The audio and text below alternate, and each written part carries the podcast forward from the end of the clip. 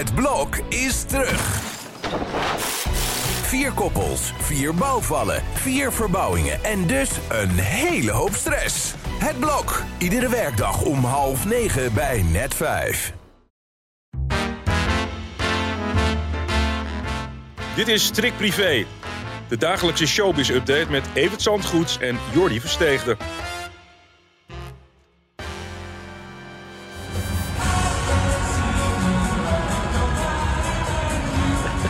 Ja, ik word opnieuw schor als ik dit hoor. Oh, Ja, was het zo'n Het feest? was een dolle boel. Inmiddels heb ik mijn stem weer terug. Maar zaterdagochtend was het niet veel. Het was echt een ouderwetse toppersavond. Ik vond het echt geweldig. Ze hadden het zo leuk gedaan deze. Het was een van de beste edities, denk ik. Maar het waren ook zo ontzettend veel toppers. Met en een, een, een Frans Bauer die er nog eens bij kwam. En Mart Hoogkamer. En Rolf Sanchez. Niet Corrie. Konings. Corrie Konings. Ja. Het was echt... Het kon niet op. En ja, ik vond het echt een, eh, een, een heerlijke avond. En eh, wat dacht je op het moment dat die foto van die moeder van Gerard... Ja, lief. En ik Ja. had even contact laten met, met, eh, met, met Gerard, die ook erg ontdaan was door iedereen met zijn telefoon. Al die lichtjes voor je moeder. Dat is toch geweldig. En een enorme pleister op de wonden moet het zijn.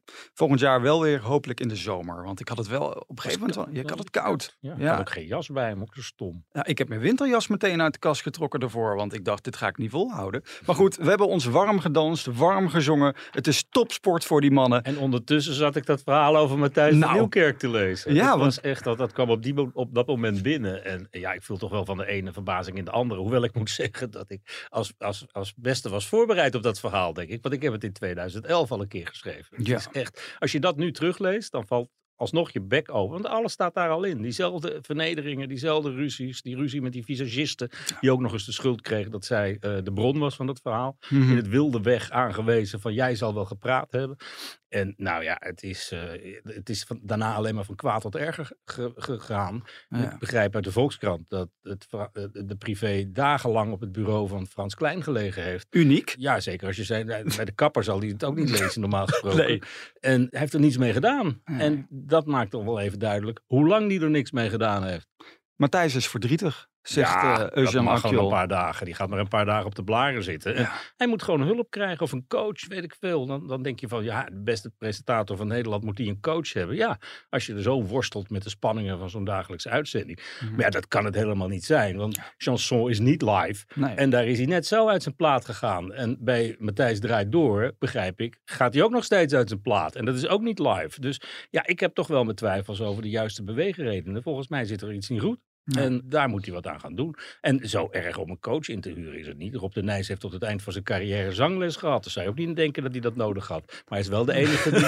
ja, Ja, hij is wel de enige die nooit wegens stemproblemen een optreden heeft moeten afzeggen. Maar Evert, ik heb het hele weekend natuurlijk ook dit verhaal in mijn hoofd gehad. En ik wist, ik ga jou vandaag hier weer treffen in de podcaststudio. En toch dacht ik, jij bent ook bezig met topsport. Je moet iedere week, op, op woensdag ligt er weer een blad in de winkel. Dat is dik, dat zijn mega veel verhalen. Dat, dat werpt ook een druk Ja, op. Hoe ga jij daar dan mee om? Ja, eh, door best eens uit je slof te schieten. Maar Ja. ja. niet in, in, in- ga eens op je knieën en eh, sorry meneer Zantegoeds. Dat, Nee. dat ik denk dat het vierkant zou worden Nou. uitgelachen hier op de redactie.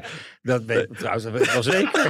Ja, Nee, ik zit Dus- even te denken, hebben wij wel eens iets meegemaakt? Maar nee, zover ging het. Nee, maar ja, het, het is natuurlijk, en zeker als het zo langdurig is en zo chronisch, ja, dan had daar veel eerder ingegrepen moeten worden. Ook voor Matthijs zelf, want ja, eh, als je zo van je voetstuk tuimelt, dat is toch wel buitengewoon pijnlijk. We hebben de afgelopen dagen even gekeken bij zijn huis daar in het platteland. Hm. Eh, Daar staan twee Porsches voor de deur en verder is er geen beweging. Ja, je zou maar weer naar buiten moeten na dit en je hebt al zoveel fobieën. Ja. Dat lijkt me heel erg vervelend. En er zijn alleen maar verliezers. En het is doodzonde van de herinnering aan, aan de wereld eruit door. Als ik die fragmenten voorbij zie komen afgelopen dagen, krijg ik heimwee naar dat programma. Mhm. En eh, het, het, is, het is dood en doodzonde. Maar er zijn aardig wat mensen er onderdoor gegaan. Ja. En eh, ja, dat, dat moet wel even voorop staan. En moet hij hiervoor ontslagen worden, vind jij? Nee, je moet hulp krijgen. Je moet dus gaan in retraite een tijdje. En, en in therapie en kijken waar dat vandaan komt. En hoe je je woedeuitbarstingen onder controle kan houden. Als Ja. je in de toekomst weer tv wil maken. Ja, BNM-Vara gaat vandaag geloof ik met hem in gesprek. Dan kan het twee kanten op. Want, want Matthijs die zegt andersom weer dat hij zich in de steek gelaten voelt door, door de omroep. Thijs moet even zijn mond houden gewoon. En, en veel meer tot zich door laten dringen wat er staat op die tien pagina's in de Ja. Volkskrant.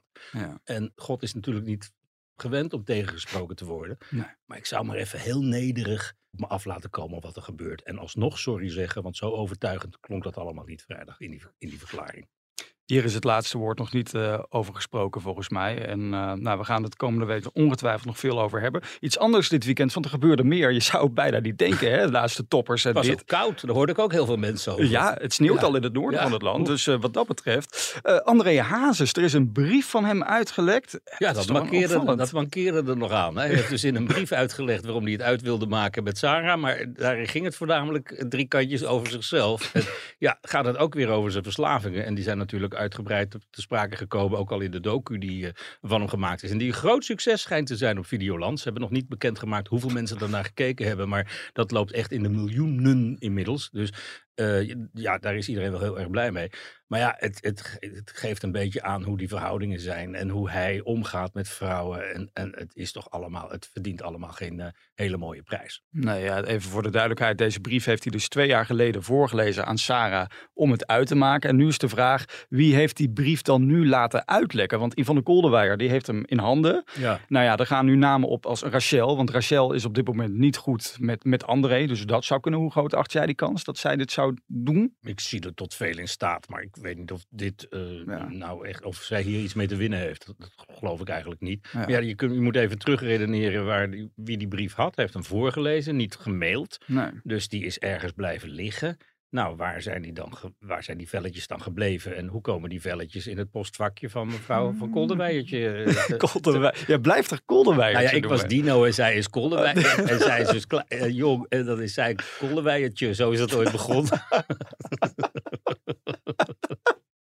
Nou ja, en de andere theorie tot slot hierover is dus dat Sarah, want jij zegt wie heeft die brief in handen? Nou ja, Sarah waarschijnlijk. Dus het zou ook kunnen dat het een soort van afrekening is. Want in die brief haalt André ook uit naar Monique. Zegt hij van ja, Monique is degene die ervoor gezorgd heeft dat, dat ik... hij te vroeg een kind kreeg. Ja. Ja, ja, Nou ja, ja, goed. dat is ook vriendelijk. Nou, maar uh, toch toen was hij er heel gelukkig mee. Die foto's kunnen we er nog wel even bij pakken. Dat was niet zo mooi als de zoon die hij in zijn, in zijn armen hield. En daar echt denkt hij nog steeds zo over. Dus ja, dat zijn woorden van dat moment van twee jaar geleden. Maar ik geloof niet dat hij zich op kan geven voor het programma van Bo. waarin, waarin mensen gaan zitten vertellen dat ze spijt hebben van hun kinderen. Overigens, ehm, André heeft gisteravond, nadat het allemaal naar buiten kwam, een foto geplaatst van hem met Monique, die kleine zoon erbij. Volgens mij zegt dat genoeg over hoe het nu met hem Ja, en Monique moeten we het dan gaat. maar weer mee doen. Tot, eh, tot woensdag, want dan komt er weer wat. Kijken. Nou, echt waar? Kijk, oh, een knipoog erbij. Ik kijk nu al uit naar woensdag, maar eerst morgen om 12 uur. Dan zijn we er weer. Tot dan dan.